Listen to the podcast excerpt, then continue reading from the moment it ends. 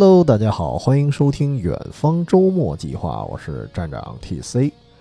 呃，今天这期节目啊，咱是依然是深夜录制，所以声音可能有点小啊，悄摸录的，所以希望大家能听清啊，我我尽量吐字是非常清楚的。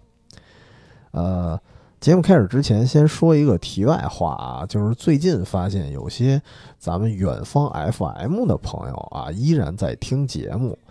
但是很遗憾，因为确实这个精力有限嘛，加上最近啊，也也不是最近了，近两年了，这个旅行其实一直受阻，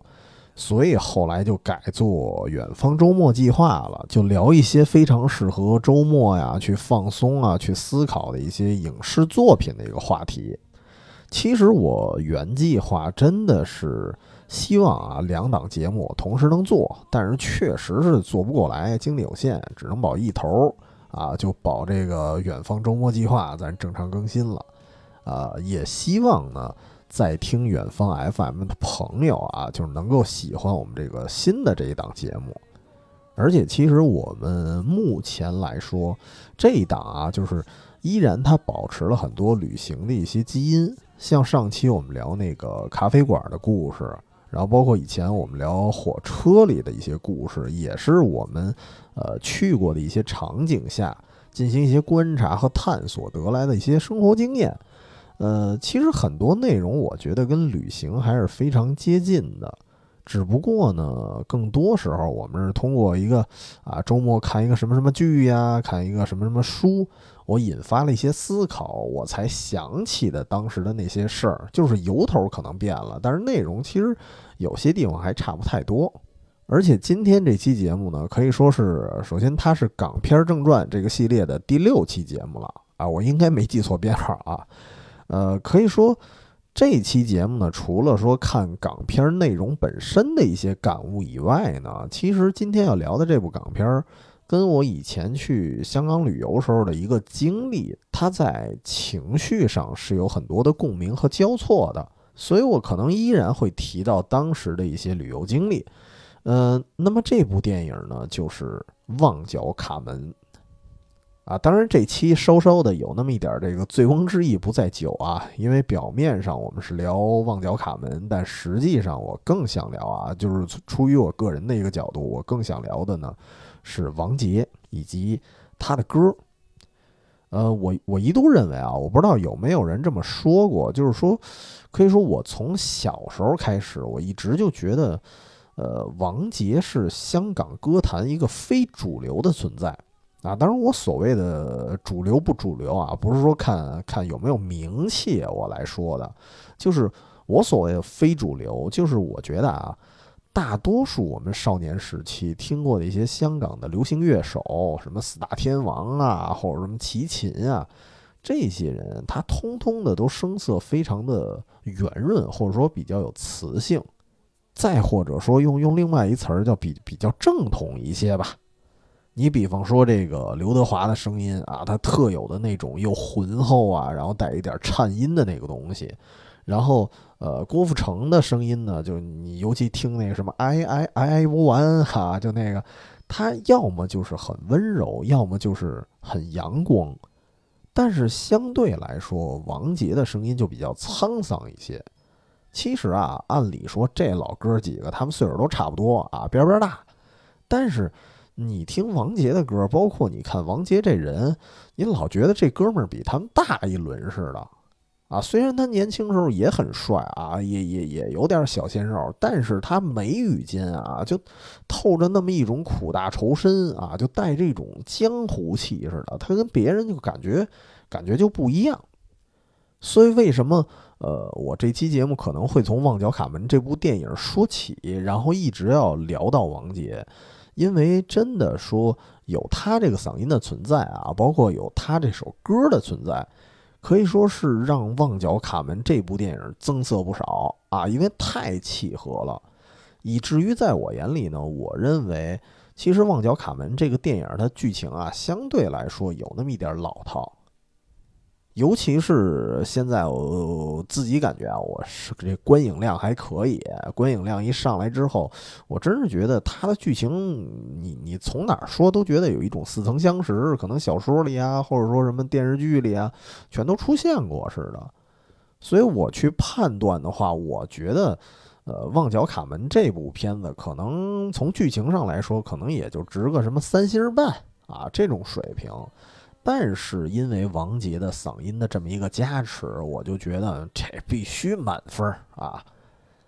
那为什么这么说，以至于为什么我评价这么高？呃，咱还是从电影本身啊，咱先从电影说起。其实呢，我对《旺角卡门》的这个电影的评价，按理说，我我个人认为我是极其不客观的，就是极其的感性。所以刚才我为什么说，就是从剧情本身来看，我可能给分并不高，但是一加上王杰的歌，对我来说那就意义非凡。我觉得直接就就满星儿，因为可以说我们节目啊，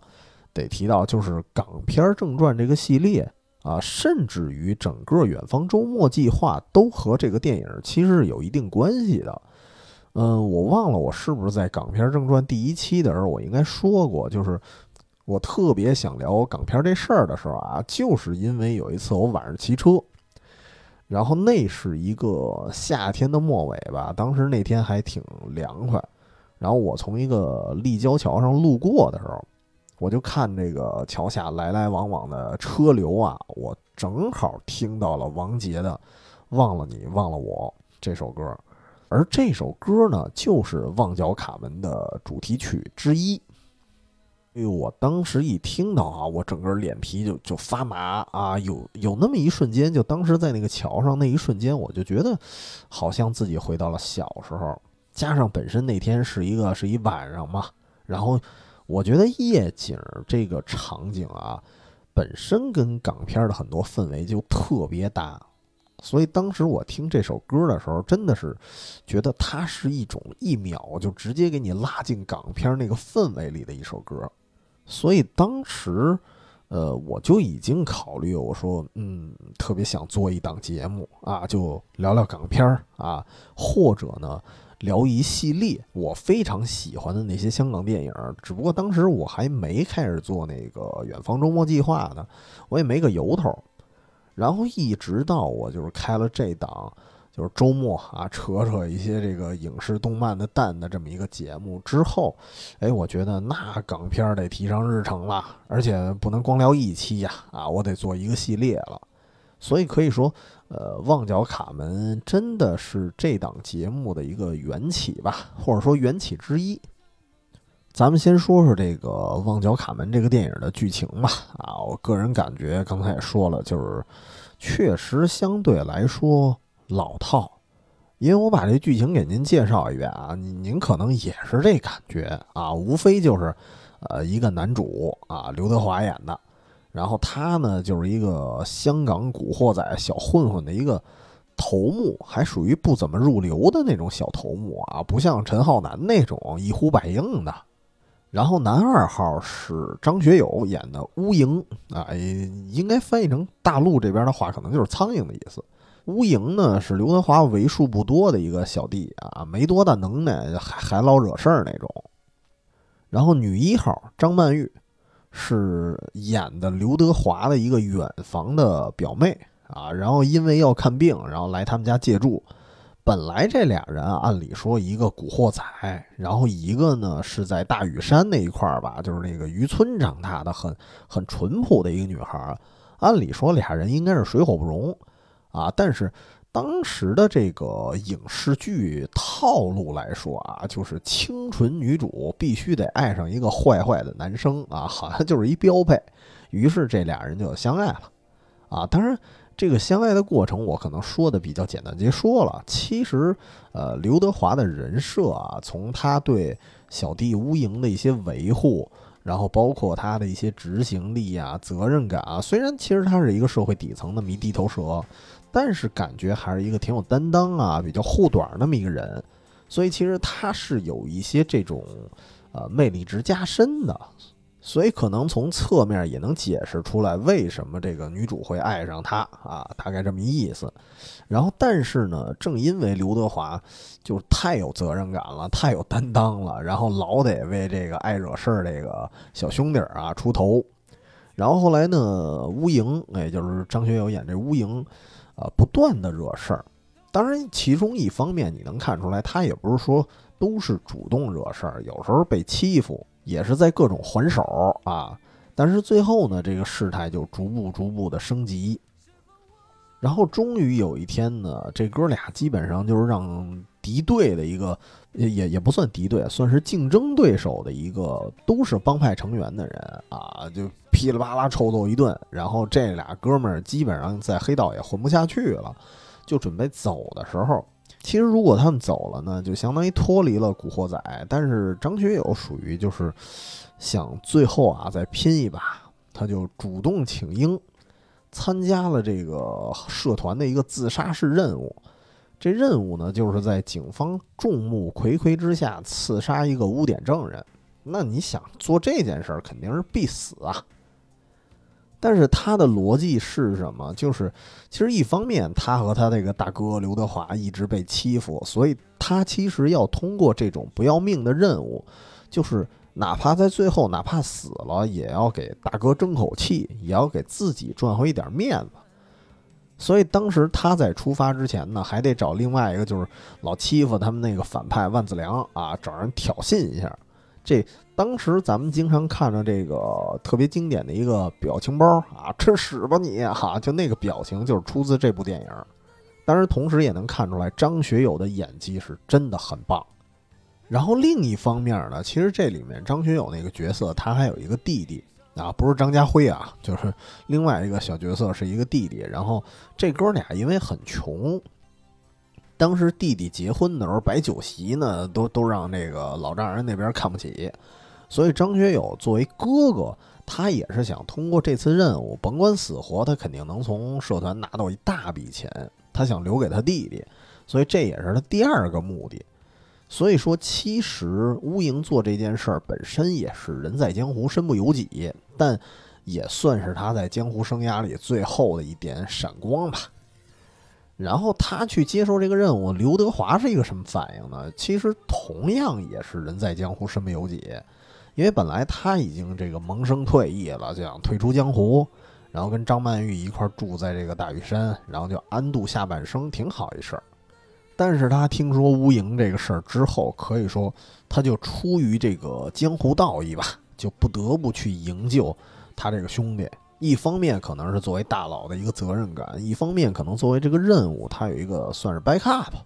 然后最后就跟自己的兄弟进行共患难啊。其实与其说他是营救自己兄弟，其实就是赴死去了。最后反正这哥俩也是被警方双双击毙啊，结束了他们可耻的一生。但是在刘德华前往这个去营救兄弟之前啊，当时出现了可以说。呃，就算您没看过这个电影，或者说没看过全片儿啊，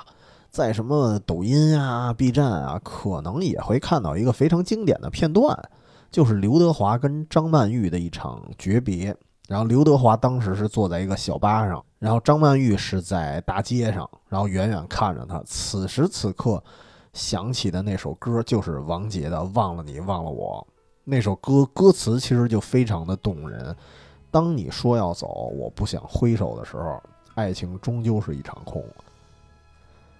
对，而且而且，我觉得这首歌啊，你就算咱不说歌词啊，歌词是完全可以激发这个桥段的一些生离死别的那种情绪的。但是你光听这个前奏，你绝对就就一拘灵啊，因为这首歌的编曲就是陈志远。我应该是在很久很久以前的一个节目里，当时就聊过。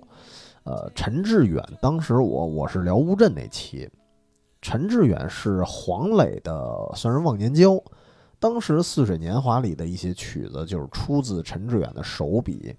就他是一个什么人呢？他是一个完全可以把音乐进行场景化的一个人。就是当你听他的曲子，比如说听《似水年华》，你就觉得自己在乌镇。你就觉得自己在江南的水乡，而这个《忘了你忘了我》这首歌，你听前奏啊，你都不用看歌词，你听前奏你就觉得就是两个人，然后一个人在车上，一个人在车下，然后两个人的心情都是那种，呃，在不舍和决绝之间那种徘徊的状态。你甚至都不用看这部电影，比如说啊，你你随便找一辆公交车啊，你坐上一辆公交车。你打开耳机，你甚至都觉得车外面好像有一人跟你道别似的啊，非常的具象化。真的就是，反正听到这儿的朋友啊，我觉得，呃，你可以试试，比如说今天下班啊，或者说呃什么时候回家路上，你可以试着把这首歌找出来。然后呢，甭管是坐公交啊，尽量别坐地铁啊，地铁可能感受不到这个氛围。我觉得还是坐公交，然后你看着窗外的夜景，然后听这首歌，呃，你的感受应该是跟平常上下班 应该是不一样的。我觉得啊，听完这个前奏，尤其是王杰这个声音啊，再一出来，那我觉得这整个电影啊，你光看这么一个片段，我觉得就值回票价了。但是这个也得说一个译文啊，就是你听我说了这么半天剧情，肯定也得琢磨着这电影啊，它叫《旺角卡门》，但是这故事跟卡门好像毛关系都没有，因为我不知道大家熟不熟悉卡门的故事啊。我印象至少是小学上音乐课的时候，我们我们老师就给我们讲了一大概。啊，说卡门是一什么故事呢？就本身它是一个小说，然后后来改编成过歌剧。这个本身呢，卡门是一个人的名字，她是一个吉普赛女郎。然后卡门呢爱上了一个军人，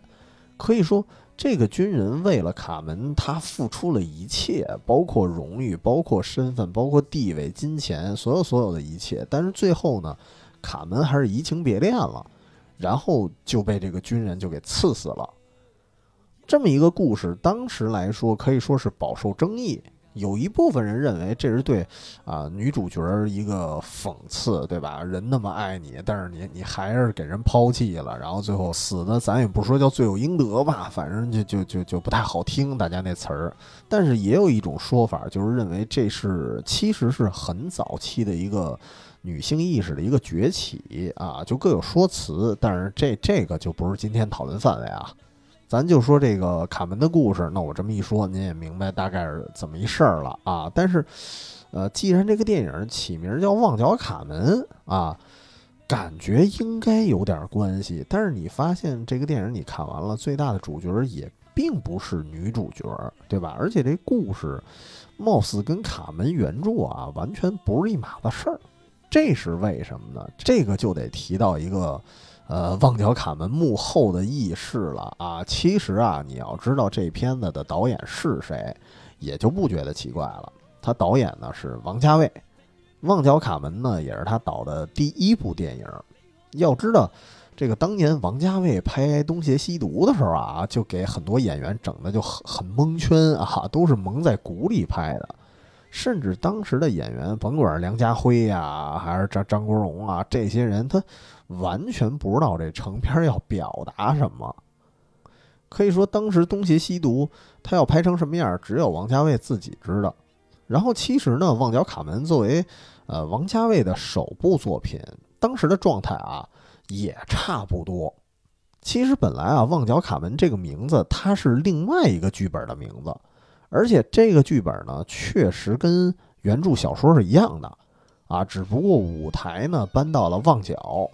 然后男女主角呢也有一些变化，男主呢从军人变成了警察，然后女主呢从吉普赛女郎变成了这个香港的一位歌女，所以故事按理说它是差不多的，这是原来的剧本，但是在王家卫的自传里啊，后来提到过这件事儿，就是。真正开始拍摄的时候，因为种种原因，王家卫呢没用原始的剧本，而用了另外一个，就是如今我们看到的这个电影剧情啊，用的就是这个新剧本。按理说电影名其实也是不一样的，但是王家卫呢，反正也不知道是有意无意啊，就没跟其他几位主演就说清楚。所以，然后就就有这些报社，比如说采访的时候，可能问的就是这个刘德华问的张学友啊，最近哥俩拍什么呢？然后这哥俩就说：“嗨，旺角卡门呗。”但实际上啊，张学友和刘德华完全就是说错了。我不知道当时是什么场景啊，我我刚才就是这么猜想，确实也是因为这个原因啊，就一点一点讹传下去了。然后后来这王家卫有那么一点就将错就错哈，你们说叫《旺角卡门》，那就叫《旺角卡门》吧啊。所以剧情呢，它是一个新剧本，然后这个电影的名字它没变，是按老剧本来的。啊，是这么一层关系，所以大家也不用什么瞎解读啊，说卡门到底是谁呀？是张曼玉呀，还是这个张学友啊，还是谁谁谁？其实都不是，他就是单纯换了剧本，没换名字哈。但是呢，这事儿也算一个算美丽的错误吧，因为这个电影的名字倒是听着挺带感的，就带着这么一个挺挺伤感的这么一感觉。哎，当然咱得说更带感的了，那就是。王杰的插曲，这个电影其实一共用了王杰的两首歌作为插曲，一个就是刚才咱说这个小八离别的时候啊，用的是忘了你忘了我，还有一段呢是刘德华去找张曼玉的时候，哎，发现人家貌似啊有有未婚夫。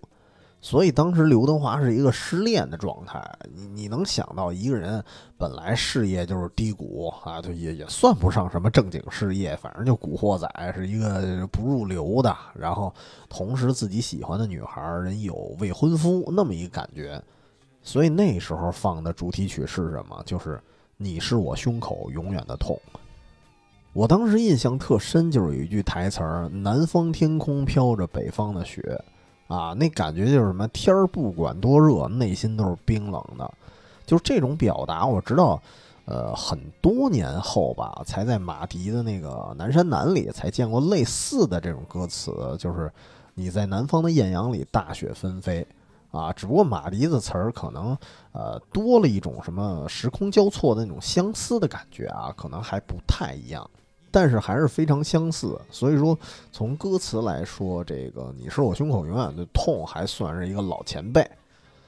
反正不管是哪首歌吧，可以说，呃，王杰当时这两个插曲，你还是那句话，你还是可以试着坐车的时候，一定是坐公交车的时候，坐窗边儿，你去听，那个时候你或许会想起某个人。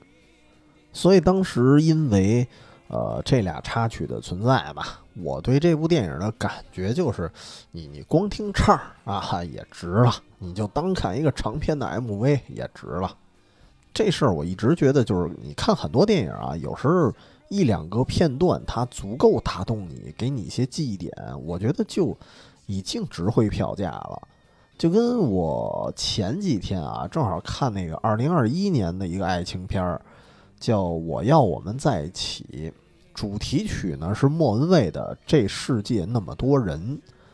啊，也就是今年春晚上韩红唱哭了的那首歌，所以我当时就觉得，呃，有这首歌的存在，我觉得这个爱情片儿它在我眼里至少就已经是四星水平了啊。因为我要的反正也也要求也不高，很多电影我觉得它里面有一些足够惊艳我、足够打动我的一些，呃，配着音乐的片段，甚至我看完了这部片子，我会时不时的去，我可能这片子我不会完整的重看，但是我会时不时的去重看那个画面那几个片段，啊，我觉得这个电影就已经不错了。那么这个电影啊，咱说这么多了。咱回到今天的这个主角，得聊聊王杰。哎，我还真不知道，说听我们节目的朋友有有多少人听过这个 这么古早的一个歌手的歌，或者说就算听过的话，会不会也只听过那么几首？反正对于我自己来说呢，我还真是挺喜欢王杰的歌的，而且，呃，我印象里我就是被我哥 啊带入坑的。因为最早的时候，我觉得大家听王杰的歌可能不是一个主动的状态，可能是被动的。像印象最深的几首，像什么《一场游戏一场梦》啊，像那个《是否我真的一无所有》啊，这些歌，呃，它可能都是什么什么各大音像店呀、各种餐厅啊，当那时候当什么 BGM 使用的，所以那时候听的可以说听的太多了，有一种可能有一种审美疲劳的感觉，所以当时他的歌就是觉得挺好听，但是也没觉得有多惊艳，因为确实是他那些特别经典的啊，大家耳熟能详的，当时可以说是听太多了，再加上。呃，我还有一个那么一个特殊记忆，就是我那会儿上学时候啊，我前排座那同学，他老喜欢唱王杰的《安妮》啊，就是那个安妮，我不能失去你，就就他唱完了吧，就是因为我那会儿还没听过原唱，就是他一唱完了，我对这歌就没有任何欲望了，就我不知道你们有没有这种情况啊，就听别人唱。你就感觉，嗯，这歌是不是一般啊？啊，直到听到原唱的时候，才发现其实人那歌挺好听的，就被这帮人给给唱坏了。然后后来一直到这个开始有互联网之后，那会儿真是刚刚兴起，那时候你要从网上下一首歌哈，你花的时间还挺长呢。然后当时我哥就下了一大堆，然后呢，他就他就问我说：“你听过王杰的歌吗？”我说我我肯定是听过呀，对吧？一场游戏一场梦啊，什么什么乱七八糟的，就是经典的那几首，但是确实听的不多。然后他呢就跟我说：“那你就去听吧，啊，我告诉你，首首经典。”当时当时我我是不太不太敢信的啊，因为我首首经典，我觉得这话说大了吧。咱就说啊，就是如今大家不断呼唤某个人出新专辑，谁呀？周杰伦，对吧？如果就就算是周杰伦，我觉得说首首经典，那我觉得也是扯淡。所以当时我觉得就说大了。但是我后来呢，我还真弄了一个什么什么精选集啊。但是那个时代确实也是盗版啊，就是您知道这个那个时代什么盗版精选集里头歌巨多哈，不是咱们一张专辑什么什么十首歌那种，不是那样，就可能几十首。所以一听之下呢。嘿，真香哈！就我不敢说他职业生涯的所有歌都特别棒，就是我依然呃保持一个理智，我不会说首首好听。但是呢，我至少当时那张碟里头，精选集里的差不多得有四五十首吧。呃，那些歌，因为这毕竟也确实是精选嘛，所以还真的是首首经典。而且当时听他的歌，给我一种感觉就是。呃，有很强烈的故事感，就是你对比一下，为什么如今大家总说什么华语歌坛啊，就就都是口水歌啊，唱起来好像朗朗上口，就是什么抖音神曲什么特洗脑，或者还有一部分是就那种啊，歌词看起来好像挺考究的啊，但是你深一琢磨，你就觉得这歌词好像就是一个词藻的一个堆砌。这个问题，我们我我印象里也是到小学了。小学的作文老师就特别反对这个事儿，他就说：“你如果写作文啊，什么什么就是一堆词儿，你没有故事，没有真情实感，这事儿就是不对的。”当时我们作文老师这句话啊，你放到现在歌坛依然适用。你看王杰的歌，他的词藻没那么华丽。但是就是很有故事感，就是你听他的歌啊，你能感觉，哎，这唱歌的人，他好像就是一部香港电影里面，尤其是那种黑帮片啊、江湖片里边的一个主演。你比如还是说这个《旺角卡门》，主角虽然是刘德华演的，整个电影呢也没有王杰啊，没有他这个人，但是当这首歌一起来，就是王杰那个嗓音一出来。你觉得这部电影啊，好像就是一个歌手的自传，就听着这个音乐，你感觉刘德华对他是一个演员，而他演的是这个唱歌的人。就当时真的有那么一瞬间，我觉得王杰跟这首歌以及这部电影，他就融为一体了。对，但是这只是我看电影和听这首歌的一个很感性的一个感受。但说的好像有点夸张了。但是后来，当我真的去看王杰他的一些传记呀，他的人生的时候，哎，我发现他好像跟《旺角卡门》里那些江湖人士，同样都有一个非常非常悲怆的人生。所以这儿呢，我也简单的梳理一下，哎，这王杰本人他的故事，当然，我的目的啊，是为把他不同人生阶段的一些经典音乐我给带出来，哎，推荐给大家。我不是真的说要做一个什么《史记》人物列传似的，好家伙，从人祖坟就开始跑起。我就说一个大概，因为不得不说，就是王杰这种苍凉的嗓音。包括他唱歌的那种范儿，他这个人啊，他甚至这人长的那个范儿，以及呢，他写的那些歌，那真的和他的人生是有关系的。这个王杰啊，从小呢活得像一个孤儿啊，但是为什么说活得像一个孤儿？因为他不是一个孤儿，只不过呢，这这父母吵架了，离婚了啊，没人管他。所以有段时间，他一直是住在一个寄宿制学校里。其实啊，他本来这个父母都是电影明星，也给了他一个少年登台的机会。本来啊，王杰应该就是一个童星啊，一路长大，星途无量，这么这么一个样子。但是后来呢，因为这个父母拍片的理念不太合，然后再加上这个母亲曾经拍过一些比较露骨的一些镜头，啊，造成这个两方就打起来了啊，父母就离婚了。离婚之后呢，因为王杰的父母孩子比较多，然后加上父母也忙，反正就各种原因啊，就没人管他。给他扔到这个寄宿学校之后呢，不但没人去看他，甚至连学费都没给他交齐，这就造成他从小就要勤工俭学啊，然后就造成了他一个呃很孤独，然后同时呢又非常需要自立的一个童年。然后加上王杰本身啊，他也是一个算是比较敏感这么一个人，这些其实从他自己写的一些歌词是可以看出来的，就是明显是一个比较爱胡思乱想啊，比比比较爱瞎琢磨这么一人。你要知道，呃，如果一个人啊，他真的是孤儿的话，他可能咱也不是说啊贬低别人，但是他是从小可能习惯了这种生活，他也很可怜，但是。这对他们来说是一种不得不接受的一个现状，但是王杰就比较尴尬，他属于，呃，他体验过天堂，然后坠入地狱，有这么一个过程。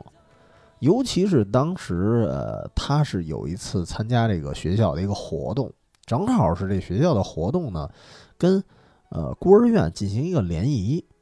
那天你想啊，学校的同学们肯定是有父母参与的。然后对方那个孤儿院的孩子肯定是没有父母参与的，但是他呢最尴尬的一点，他虽然是学校的学生，但是他发现他自己跟孤儿是没区别的，父母也没来。那一年呢，王杰是十四岁，然后在伤心之下啊，他就写了人生的第一首歌，这首歌自己作词作曲。当时你想啊，十四啊，初中的年纪。呃，别的不说啊，那会儿你比如我，我我每天的生活就是假装学习，然后天天臭贫哈。我当时觉得，我每天上课的时候要能接一个特别精准啊，特别能让全班爆笑的这么一话茬儿，我就觉得那就是我成就了。这就是我十四岁的时候我认为所有最大的一个成就，每天生活最幸福的点了。但是王杰啊，人家那会儿咔咔人就开始写歌了，而这首歌呢叫。娃娃在哭了，你可以搜到，因为这首歌在他长大之后啊，依然是陈志远编曲，然后放到了《忘了你忘了我》这张专辑里。而且很有意思的是，你看那个歌词啊，虽然是父母非常不负责任的把他扔下了，但是你发现他的歌词里一直在说什么？说啊，娃娃哭了，为什么爸爸妈妈悄悄的走了，然后把他留下来？所以无论天涯海角，我要找到他们。就是你看他的歌词是没有任何埋怨的，这首歌就特别容易让我想起小时候看的一动画片儿，叫《咪咪流浪记》。那个动画片的主题曲叫《我要找我爸爸》。我觉得这俩主题曲反正就是异曲同工，所以听这首歌的时候，你就发现现在经常流行的那个词儿叫什么“原生家庭”啊，他没有对原生家庭表示抱怨。啊，相反就是无论如何啊，无论你们是不是丢下我，我都要努力的回到你们身边。你要知道，在那个年纪，十四岁啊，很多孩子就已经开始叛逆了啊。像我我们学校这种就流氓学校，都有孩子都离家出走了。但是听王杰的故事和他的这些歌，我真的会有一种，就是当时的我们啊，是不是有那么有一点儿饱汉子不知饿汉子饥了啊？如今看来，确实跟人家一比，我们自己呢，相对肯定是幸幸福一些的。所以从那个时候开始啊，就已经印证了王杰他是具备一些音乐素质的啊。当然那个时候他也是有伯乐的，因为当时是有一个外教音乐老师。啊，当时就觉得，哎，王杰可能应该是一个好苗子啊，然后就刻意的在培养。要知道，呃，因为那个时候王杰父母也不在身边，再加上曾经也是童星，其实他在学校里还有那么一点飞扬跋扈的啊。虽然虽然他是一个很悲伤的那么一个童年，但是但是他脾气啊，好像也也不怎么老好的哈。所以其他的老师对他是一个放任的状态。唯独这个音乐老师，可以说给了他很多的指点，这就造成他成名之后啊，你看，呃，咱们拿四大天王跟他对比，四大天王主要还是什么唱歌啊、演戏啊，就算是张学友啊，歌神张学友，他的重心也只是唱而已。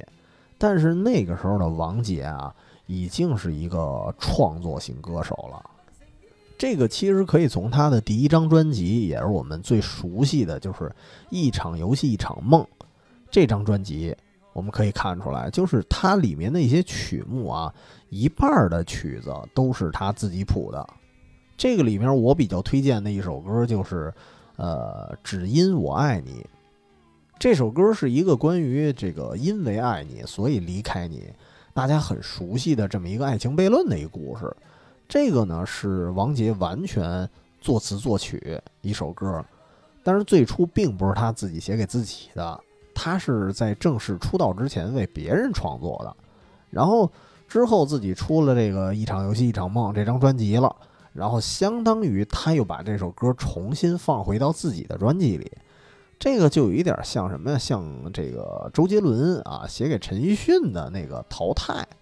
后来听说啊，周杰伦一直就开玩笑说啊，这是一首我特别希望自己拿回来的歌。我觉得这是一样的道理。只不过呢，这个《只因我爱你》这首歌啊，在王杰诸多的这个知名曲目里可以算是埋没了。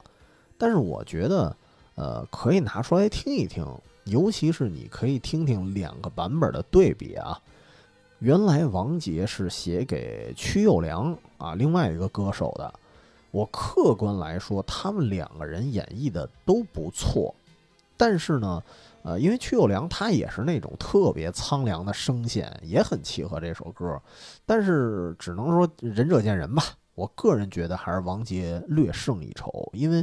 王杰的声音除了苍凉之外，他本身还有那么一些柔和的感觉，就曲友良有点，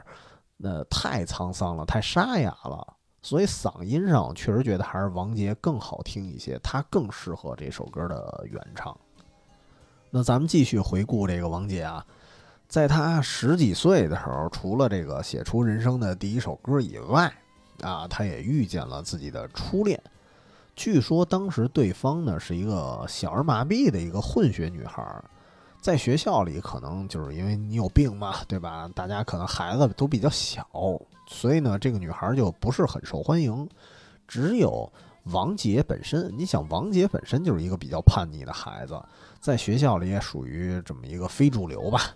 然后那个混血女孩呢，也没人爱搭理，所以这俩人反倒有一点一拍即合了。但是很快呢，这个女孩就被呃父母接到了美国，然后俩人就分开了。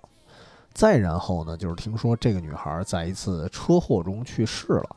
哎，你发现这个事儿，其实它是一个非常非常电影化的一个剧情，但是呢，它确实是发生在了现实里，并且发生在了王杰的人生当中。然后很多年后，呃，王杰的同事兼好友陈乐融就按照王杰的这个经历，帮他写了一首词，然后由王杰再去谱曲。这首歌就是《安妮》。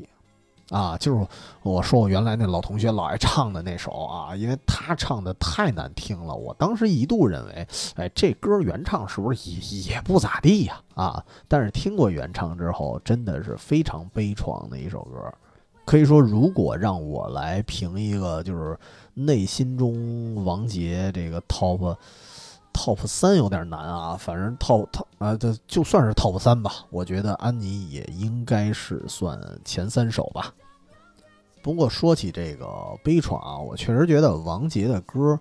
呃，尤其是经典的那些，你甚至都不用听啊，你光看歌名，你就觉得特别特别的悲啊。当然，这悲里还带着啊，还带着几分不羁啊，因为他不是说啊，你比如说如今啊，有一些有名的歌手，像像林宥嘉吧，还是叫林嘉，应该叫林林宥嘉。就是那哥们儿的一些歌，他就属于很悲伤，悲伤到甚至有点自闭的那种。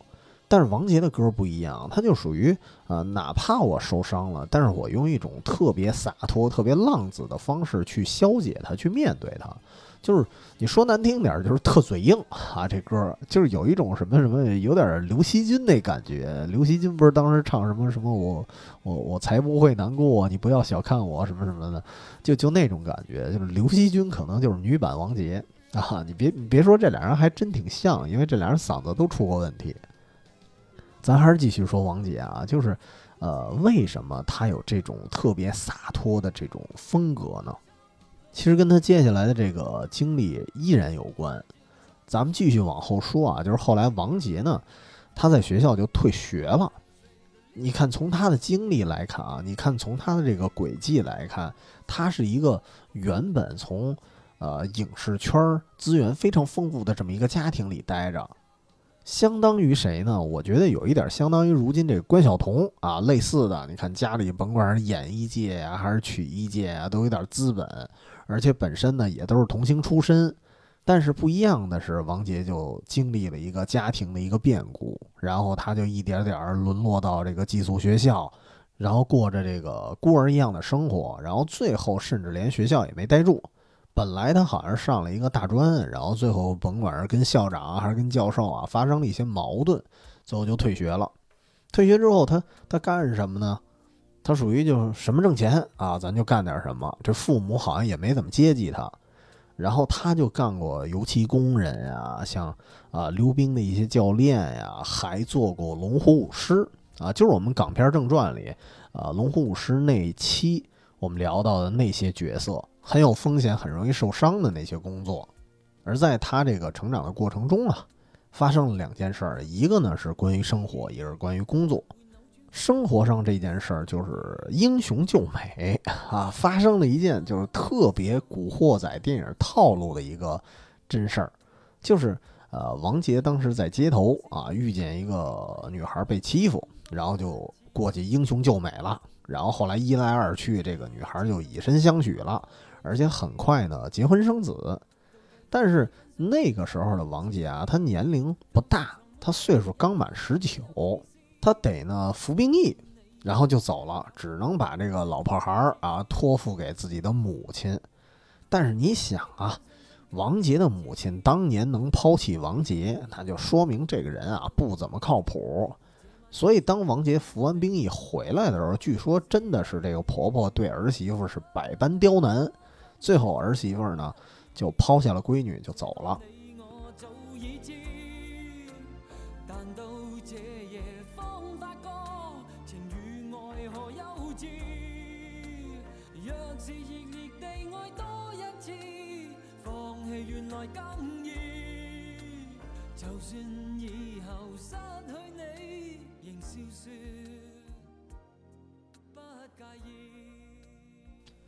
等王杰复原回来之后呢，也是百般的挽留，但是最终其实还是没能留住，于是两个人的关系就这么结束了。然后这件事之后呢，就导致王杰是有感而发，写了一首歌。但是关于这首歌啊，当时是有两个版本啊，传说有两个版本，一个呢是说，呃，王杰作词作曲了他的背影。这也是王杰又一个作词作曲的作品了，但是你光听这个名字啊，这歌名可能不太熟。但是这首歌这个粤语版本可能大家更熟悉，就是《谁明浪子心》。这个国语和粤语两个版本呢，曲子都是王杰，只不过国语版的歌词是王杰，然后粤语版的歌词另有其人。但是关于这件事儿还有另外一版本，就是说他也是写了一首歌，但是呃不完全是他写的，就是一场游戏一场梦，一场游戏一场梦是他另外一哥们儿就是王文清，由他来作词作曲，然后呢由王杰重新编曲的一首歌，而他去重新编曲也是因为他对这首歌的词曲有感而发，然后呢这个所谓的感还是当年他老婆离开他这件事儿。反正不管是哪个版本吧，当你听到这两首歌的时候，你都会发现，其实他们都特别能够体现王杰当时那个状态。所以其实也不难理解为什么当时会出现两个不同版本的传说。然后刚才说这是辍学之后发生了一个生活上的一件事儿，但是工作上又有什么变化呢？其实就是后来你看王杰他一个人带着闺女长大，然后加上那会儿也没成名呢，然后也没什么钱。又得养孩子啊，又得什么都干，甚至有一段时间，就是因为当时王杰有一段时间还开出租，然后一边为了照顾孩子呢，就只能把孩子放副驾上，然后同时开出租车挣钱。所以可能正是因为这种非常非常颠沛流离呀、非常复杂并且丰富的这种生活，能让他更多的接触底层社会。所以这就造成，无论他的容貌啊，还是他的嗓音，都充满了一种江湖气。所以为什么我我就看这个电影《旺角卡门》的时候，我就会觉得刘德华饰演的那个人可能不是别人，他就是王杰本人。因为在我想象中，王杰可能他就是这个形象。而最后呢，王杰之所以会出道，会成为歌手，跟他一个人照顾女儿呢，也是有一定关系的。这也是一个巧合。就是有一次，这个王杰闺女啊得病了，然后他是去借钱治病，然后当时他有一朋友就说啊，那这样，你呢给我写首歌，这样我就不算借钱了，就这钱我就直接给你，就当我买你这首歌。然后后来这朋友发现，哎，王杰的歌还真的是不错，觉得呢王杰应该是有嗯能火起来这个潜质，于是呢他就把王杰推荐给了更有人脉的一些音乐人。然后最后呢，咔咔一包装，然后打造了一张专辑。那横空出世的就是这个一场游戏一场梦。而呢，给他借钱并且给他介绍朋友的这个伯乐呢，叫李世先。后来你发现，不光是王杰啊，包括迪克牛仔，包括伍思凯这些音乐人的制作人都是李世先。然后后来呢，就是因为这个专辑之后啊，王杰总算是火了。可以说，这个人是一个厚积薄发的典范吧。他可以说，他所有的一些经历都凑成了他这样的一个人。他就属于那种你不能不火，他不火可能只是缺少一个契机，火呢是应该的。因为这事，我觉得还得说到他本身那种浪子形象吧。就是这些歌，除了。啊，音乐本身，咱最浮面的说，旋律也好听啊，也朗朗上口，这些最基础的原因让他火以外，其实一方面也是王杰本身的那种气质，他赋予了这些音乐以生命，所以他的歌和他这个人作为一个歌手来说，当时是非常具有独特性的。其实这个当时啊，当时的乐坛另外一个人一直被认为是跟王杰分庭抗礼。这个人呢，就是齐秦，但实际上我一直觉得他们俩其实完全不是一个类型的人，因为你去听的话，齐秦和王杰他们唱过很多首同样的歌，但是你听完了发现他们的演绎方式是完全不一样的。就是我一直觉得他们俩之间不存在谁能压过谁，因为他们是不同的。就是你看，齐秦翻唱过一场游戏一场梦。而王杰呢，翻唱过齐秦的《原来的我》，就是你觉得这俩人啊，就有一种这个当时像是互相致意似的，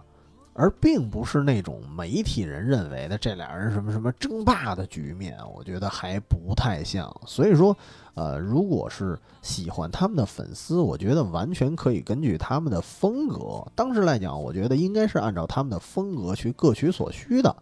因为他们的风格是不一样的。哪儿不一样呢？咱其实也跟他们的人生，我觉得有一定关系。就是你看啊，齐秦比起王杰，呃，基本上齐秦家里属于这个略略的哈，其实都不只是略略的了，应该还是比较显贵的。因为齐秦的家里啊，从祖上开始就是闯关东，然后到了台湾之后呢，这些人要么就从政，要么就从商，多少有点资本。而且齐秦还有一个非常疼爱他的姐姐，就是我们都知道的齐豫，又是一个台大的高材生，可以算是一个高知，然后这个高高层啊那么一个家庭吧。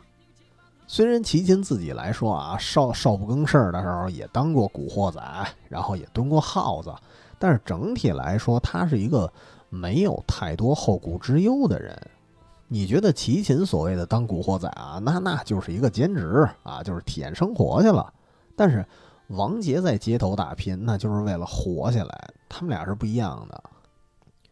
所以你比如说，你听啊，齐秦那个版本的《原来的我》，就是那首歌。既然说我深深爱我，为何又要离我远走？这个状态，就是你听的时候，你觉得。嗯，倒是也很苍凉，但是齐秦的嗓音里他保留了一些温柔，包括你看齐秦那个长相啊，其实按理说，呃，齐秦长得我觉得他比王杰更粗犷，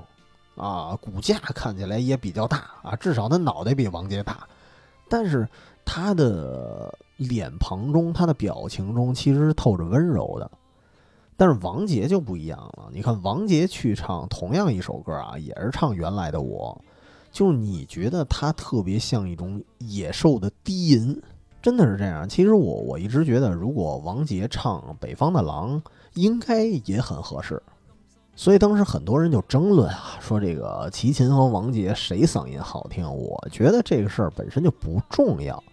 因为大家喜欢他们俩不同的人，不是因为嗓音，只是因为不同的风格。齐秦比如说唱原来的我的时候，就是如泣如诉。然后让听的人会觉得有一点心疼啊，想去哄哄他这个感觉。但是王杰唱原来的我，就是虽然悲伤，但是带有某种不羁，就有有一种硬撑着的感觉，就是啊，对我是悲伤，但我就是告诉你而已。然后你会有什么样的反应呢？我他妈不在乎，就这种感觉。尤其是那时候王杰翻唱原来的我，应该是零三年。正好王杰的嗓音出现一些问题的时候，就非常的，就是你能听出是挺沙哑的，就是越发的加剧了他那种沧桑感。呃，反正甭管是对比还是啥呀，我觉得今天，呃，这期节目关于王杰的歌啊，因为如果再想推啊，就是还能再推一些更多的歌，但是我觉得节目时长有限，我就不赘述了。好家伙，不然说起没完了。我觉得关于王杰的人生，呃，估计最后大家还可能想想聊到的一个事儿啊，或者说想要听到的一个事儿，就是两千零一年王杰被下毒，然后嗓音被毁这件事儿。可以说，呃，那时候他确实是工作如日中天的时候，然后突然就被毁掉了。因为那会儿他不仅是唱歌啊，他已经连续的拍了几部电影了，应该是他在影视圈儿。呃，都已经开始小火的时候了。反正我觉得有兴趣，大家可以去搜搜吴镇宇、王杰还有梁咏琪他们三个在两千年合演的《爱与诚》。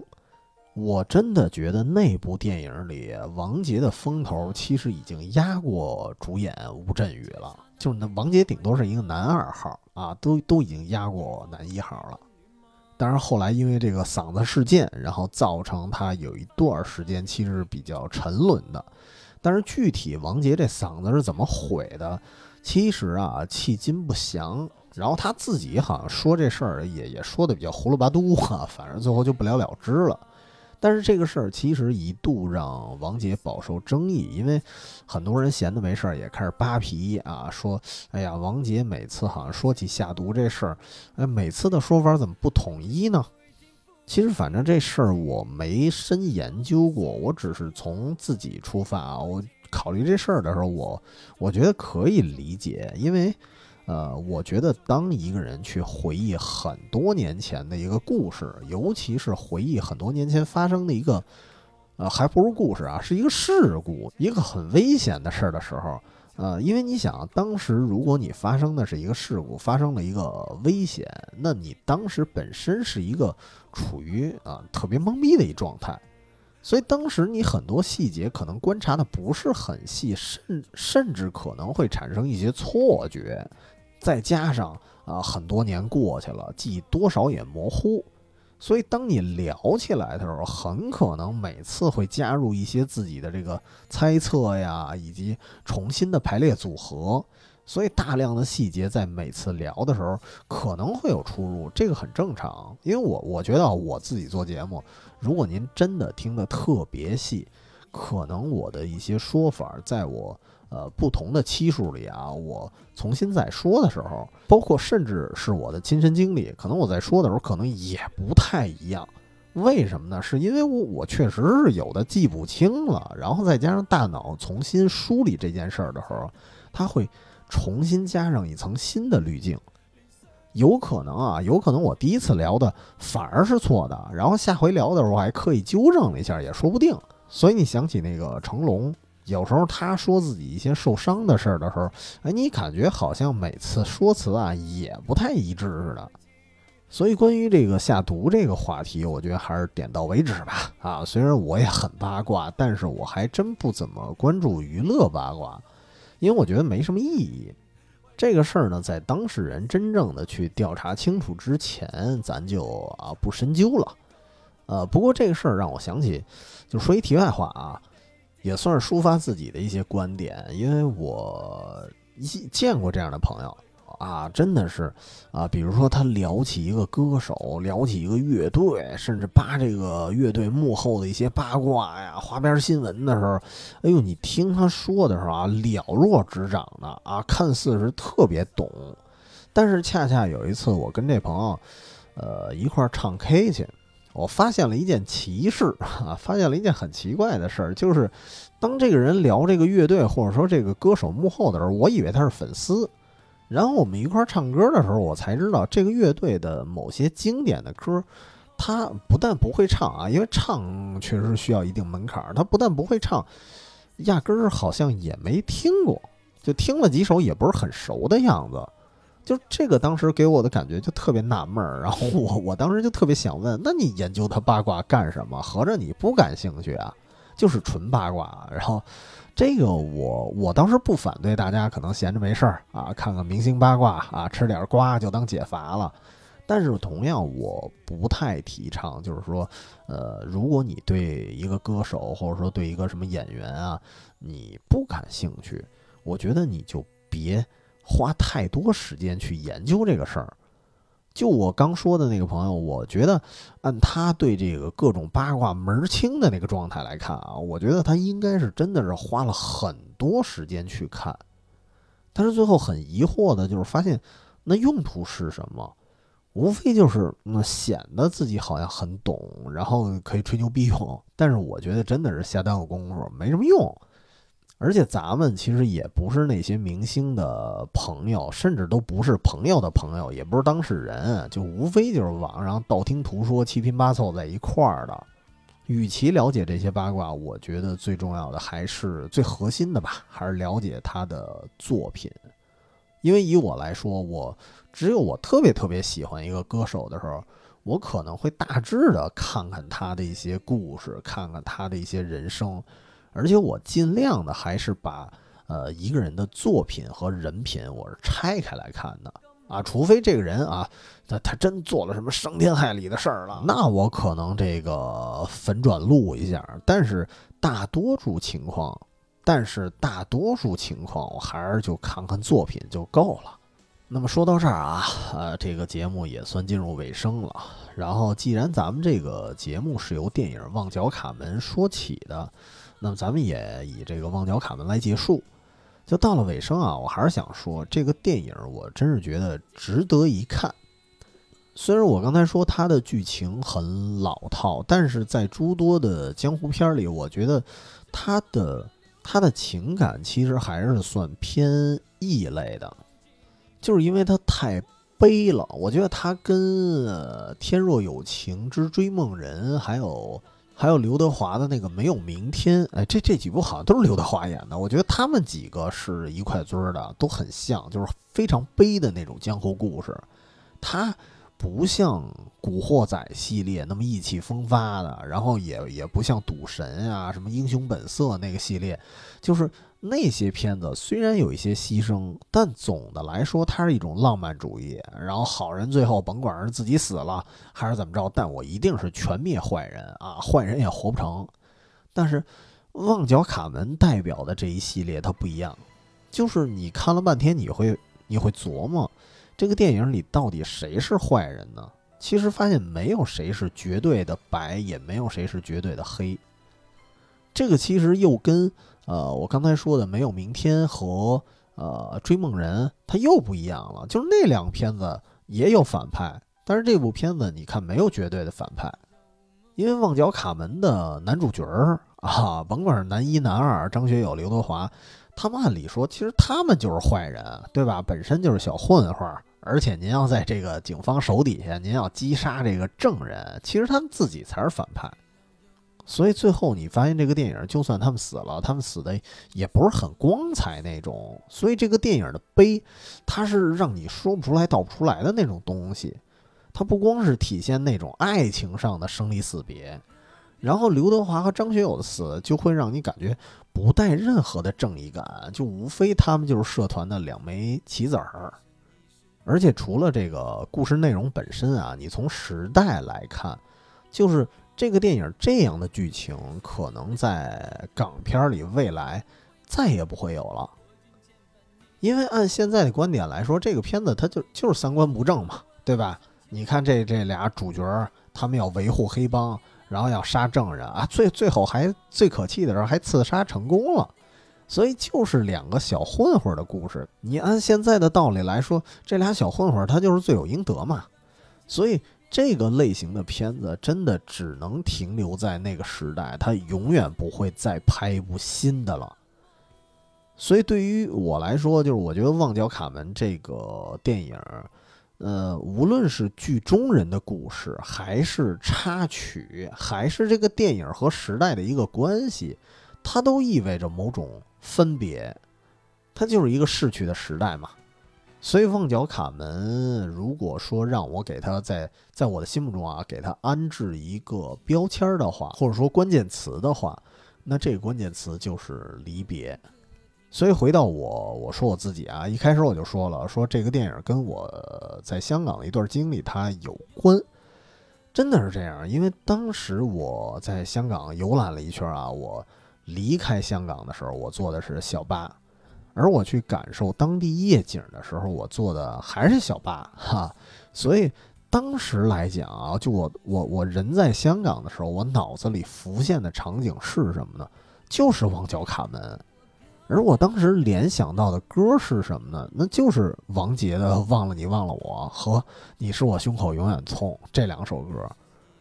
因为当时甭管是现实场景，还是我感性里想象中的场景，都是关于分别的。所以如今啊，到如今，如果让我选一部电影去代表香港的街头，啊，别的场景啊，别的地点我不敢说，呃，只是说香港的街头的话。那我可能就会选旺角卡门了。那么今天这节目啊，咱聊了也挺晚了啊，聊聊夜里一点多了。那么节目到这儿，咱就戛然而止吧。啊，也别说太多了。呃，听完这期节目，真的还是有一个推荐。如果呢你想度过一个哎带着一点忧郁感的一个人的周末，那我觉得你可以把旺角卡门翻出来。啊，咱重新再看一遍。呃，那本期节目咱就先聊到这儿。如果你也有什么值得推荐的一些周末作品，可以添加远方全拼加 FM，这是我们的公众号，里面也有我们的加群方式。那么节目咱就聊到这儿，咱们下期节目再见。轻轻的，我将离开你，请将眼角的泪拭去。漫漫长夜里。未来日子里，亲爱的你，别为我哭泣。前方的路虽然太凄迷，请在笑容里为我祝福。虽然迎着风，虽然下着雨，我在风雨之中念着。